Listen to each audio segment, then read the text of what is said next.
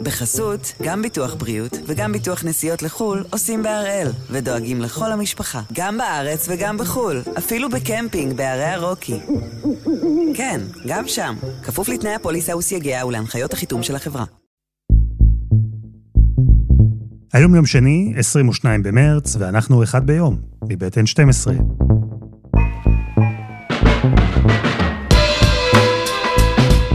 אני אלעד שמחיוף, ואנחנו כאן כדי להבין טוב יותר מה קורה סביבנו. סיפור אחד ביום, כל יום. והפעם, המתלבטים.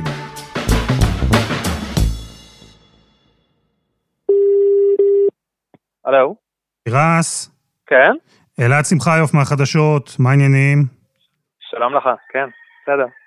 נו, אז למי אתה מצביע? אני עוד מתלבט. ובצדק, אני רואה שני כיוונים. שתף אותי. המשותפת מצד אחד באמת קרובה לאג'נדה שלי, לכיוון המגזר הערבי. הם יותר בעומק ומבינים את הכאבים שלנו, או מה שבאמת מפריע לנו. מצד שני, אני לא רואה בהם באמת מישהו שיכול לפתור לי את הבעיות.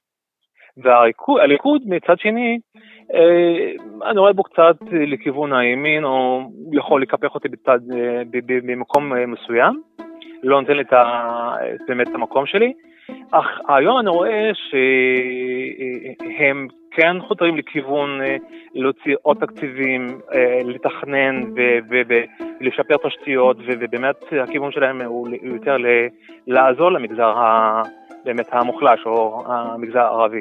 לכן אני באמת מתלבט בין המשותפת לבין הליכוד. וואו.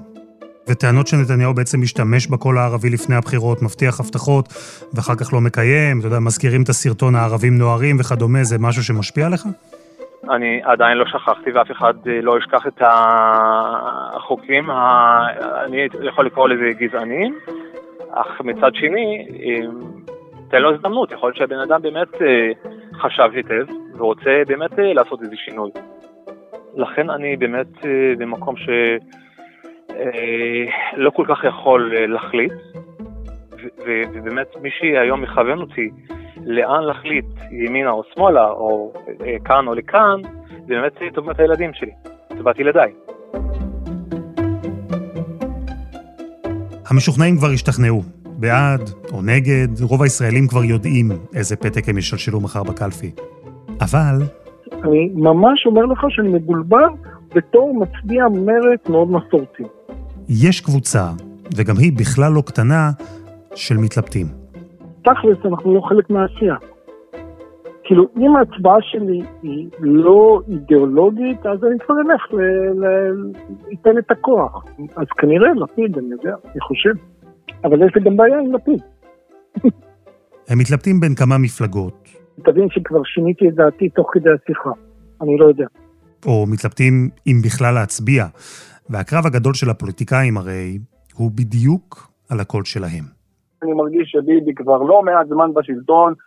לדעתי מה שהוא לא הצליח לעשות עד עכשיו הוא כנראה כבר לא מסוגל. ההתלבטות שלי בין בנט לסער, אין פה את הראש בראש המפורסם הזה, וקצת פתאום מערבב את הקלפים. הפעם אני גם מיואשת קצת, גם מכל הבחירות, סבבי בחירות הקודמים שהיו. הפעם ראשונה שאני מתלבטת כל כך. גם סער ובנט הם לא הדבר שהייתי רוצה הכי להצביע בעולם, אבל אני מרגישה שזה בחובתי להצביע, גם שאני מרגישה, אבל אני מרגישה גם באותה נשימה שיש מצב שההצבעה שלי לא תשנה שום דבר.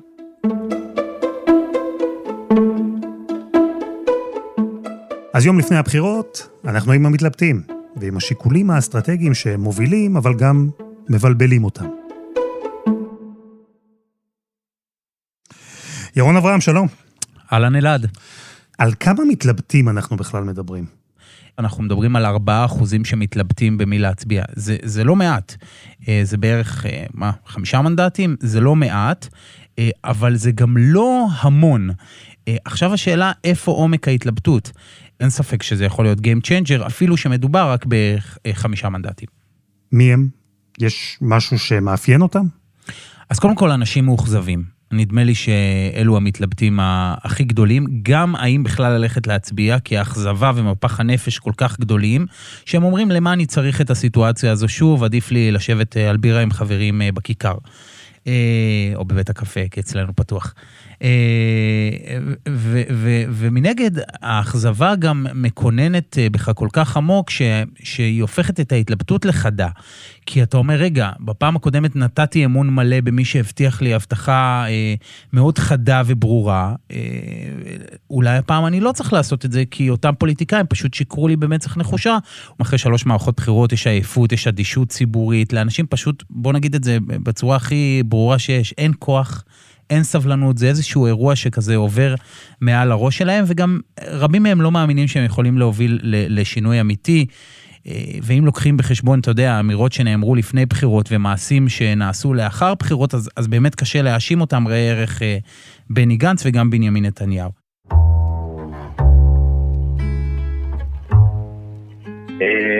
אני לא סגור על זה שאני מצביע הפעם.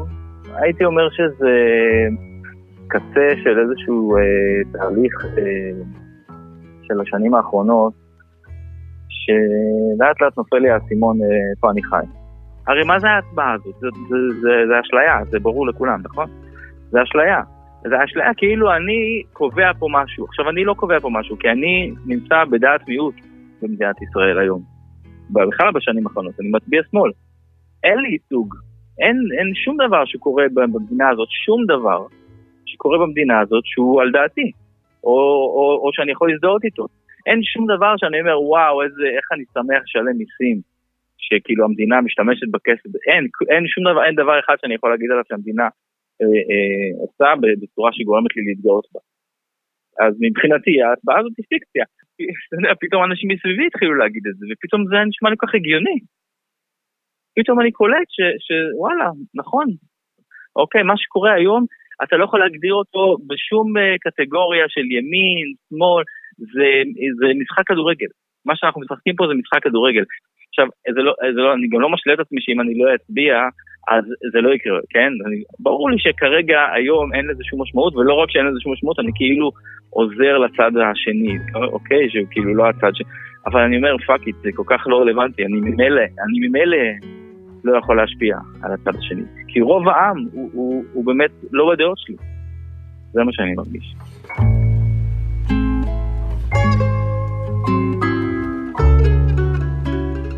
אותם אנשים שמתלבטים אם בכלל להצביע, מה יכולה להיות ההשפעה שלהם על הבחירות? אם אחוז ההצבעה הכללי יהיה גבוה, ובבחירות האחרונות הגענו ל-71.5%, כלומר, אם זה יגיע פלוס מינוס למספרים האלה, זה אומר שכל מפלגה זקוקה למספר גולמי יותר גבוה של קולות כדי לעבור את אחוז החסימה. צריך להבין שמנדט, השווי שלו נמדד בצורה הכי פשוטה שיש. לוקחים את סך המצביעים בבחירות, מחלקים אותם ב-120 מנדטים, וכך קובעים מה גובהו של מנדט, מה ערכו של מנדט. בבחירות האחרונות מנדט כמעט הגיע ל-40,000 קולות. כלומר, מפלגה שרצתה לחצות את רף אחוז החסימה, הייתה צריכה לקבל 4 מנדטים, 4 כפול 40 זה 160. אם היא לא מקבלת את מספר הקולות המינימלי הזה, הקולות שלה פשוט נזרקים לפח, היא לא נספרת בחלוקת המנדטים, ובגלל שיש דבר כזה שנקרא הסכמי עודפים, חלק מהמנדטים הללו מחזקים את המפלגות הגדולות. ובמילים פשוטות, אם מפלגה שכיום נמצאת על 3.5-4 מנדטים בסקרים, כלומר לא חוצה את רף 4 מנדטים, שזה אחוז החסימה לא עוברת, היא לא רק קוברת במרכאות כפולות את עצמה, היא קוברת גם את הגוש שאליו היא אמורה להשתייך.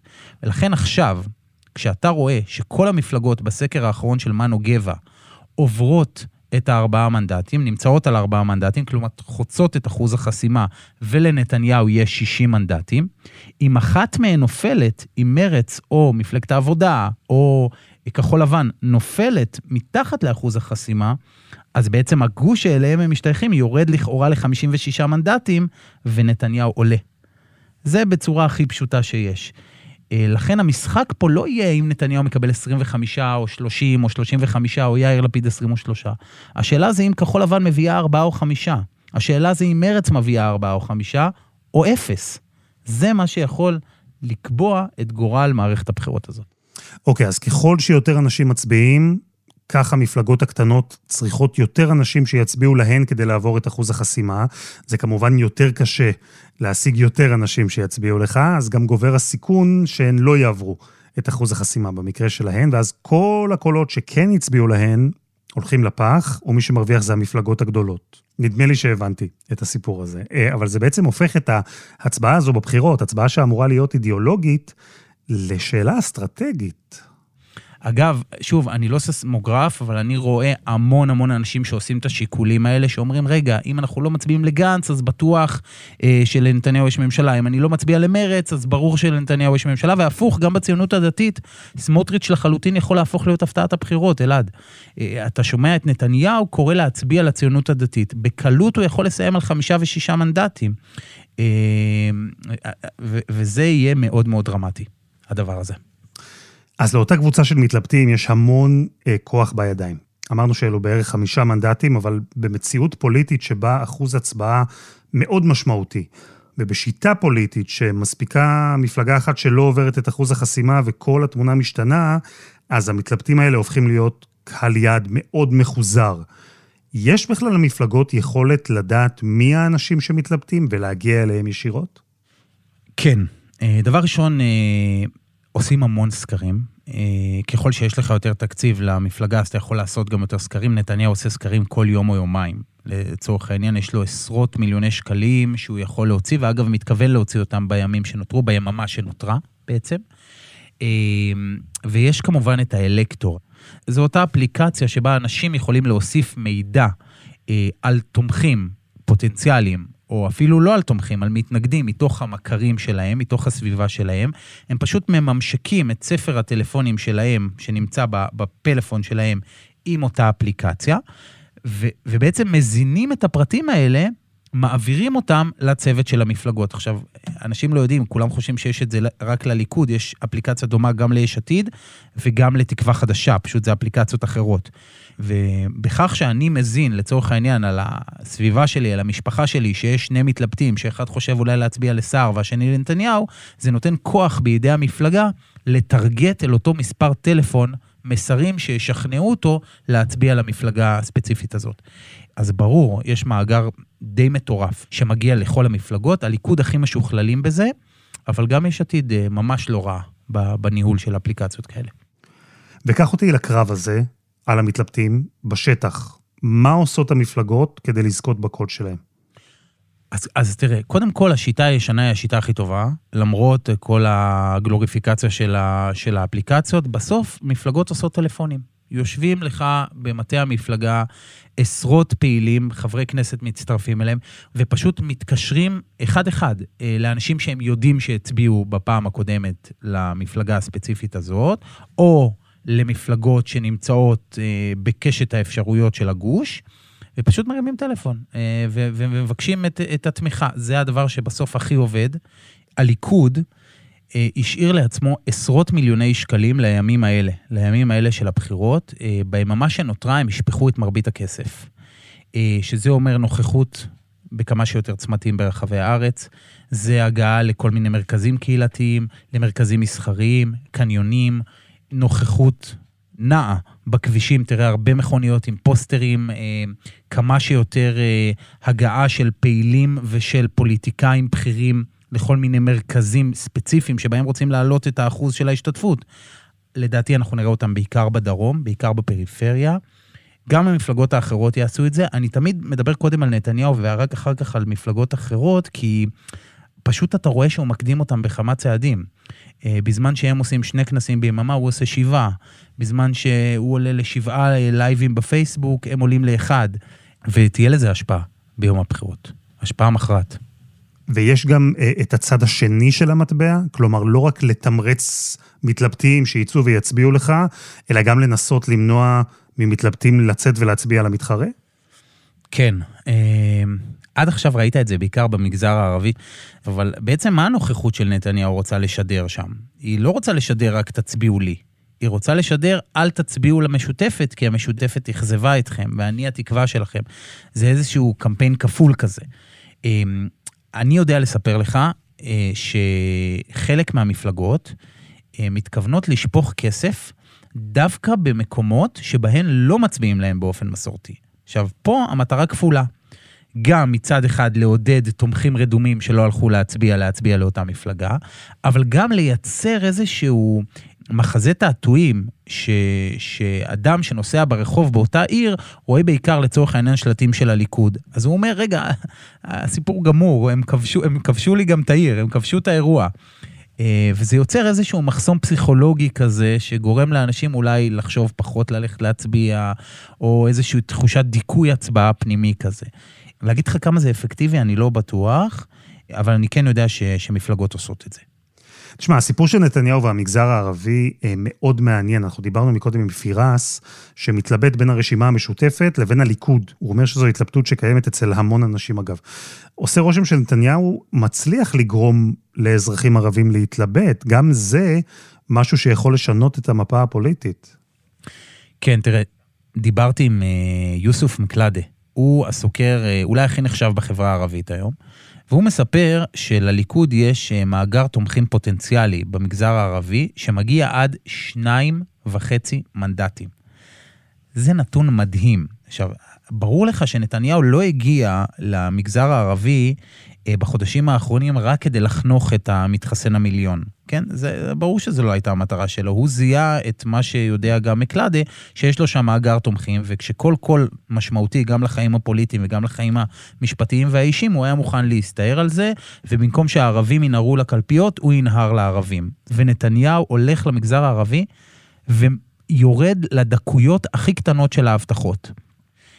זה לא איזה משהו, אתה יודע, הוא לא מדבר רק על, העברתי 15 מיליארד שקלים. הוא ממש שואל ראשי רשויות, מה חסר לכם פה? איזה אנטנה אני יכול לשים? מרים טלפון לשר ואומר, אתה שומע, יש פה בינוח ג'אט, יש איזושהי בעיה לראש העיר, בוא תראה איך אתה פותר את זה. וכך הוא מגייס את המצביעים.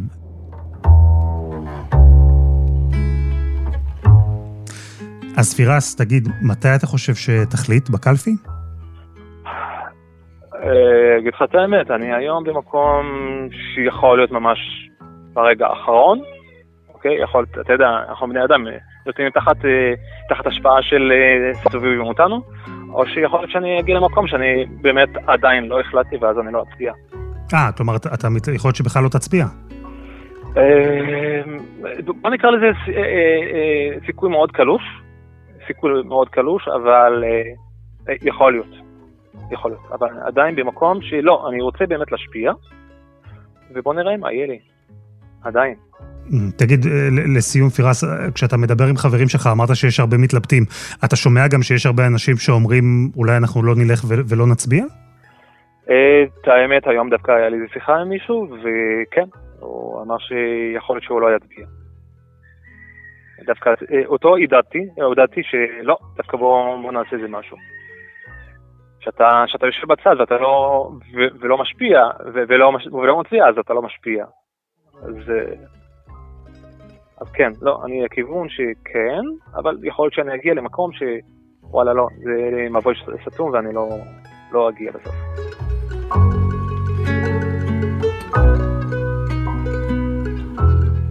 ירון, במערכת בחירות שבה יש אנשים שממש מתלבטים בין הרשימה המשותפת לבין הליכוד, ויש מתלבטים בין מרץ ללפיד ובין בנט ואולי נתניהו, לגדעון סער ולא נתניהו, לי זה נשמע כמו מתכון לבלגן. נכון, תראה, אני ממש לא מקנה בסוקרים, כי בעיניי, בניגוד לשלוש הפעמים האחרונות איכשהו, אתה יודע, בסוף הם קלעו, נקרא לזה ברדיוס די קרוב למציאות, הפעם הם יכולים להגיע עם תוצאה מסוימת בערב הבחירות, ולסיים עם תוצאה אחרת לחלוטין אחרי כמה ימים. טעות הדגימה של הסוקרים בישראל, אתה יודע כמה היא? 4.2%. כדי להיכנס לכנסת, אתה צריך 3.25%.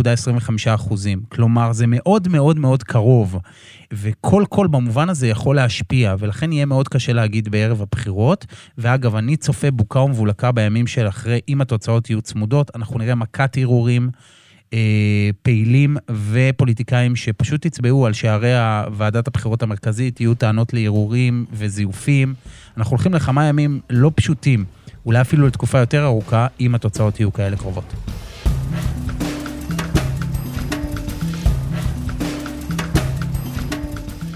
ירון, תודה רבה.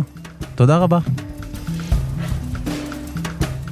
וזה היה אחד ביום, מבית N12. אפשר למצוא אותנו ב-N12 ובכל אפליקציות הפודקאסטים, ויש גם בחירה אחת שבה לא צריך להתלבט. אתם יכולים לעקוב אחרינו, כדי שתוכלו בכל בוקר לקבל את הפרק החדש, ואם אהבתם את אחד ביום, נשמח גם אם תדרגו אותנו. העורך שלנו הוא רום עתיק, בצוות עדי חצרוני ודני נודלמן, על הסאונד יאיר בשן, ואני אלעד שמחיוף, ואנחנו נהיה כאן שוב גם מחר.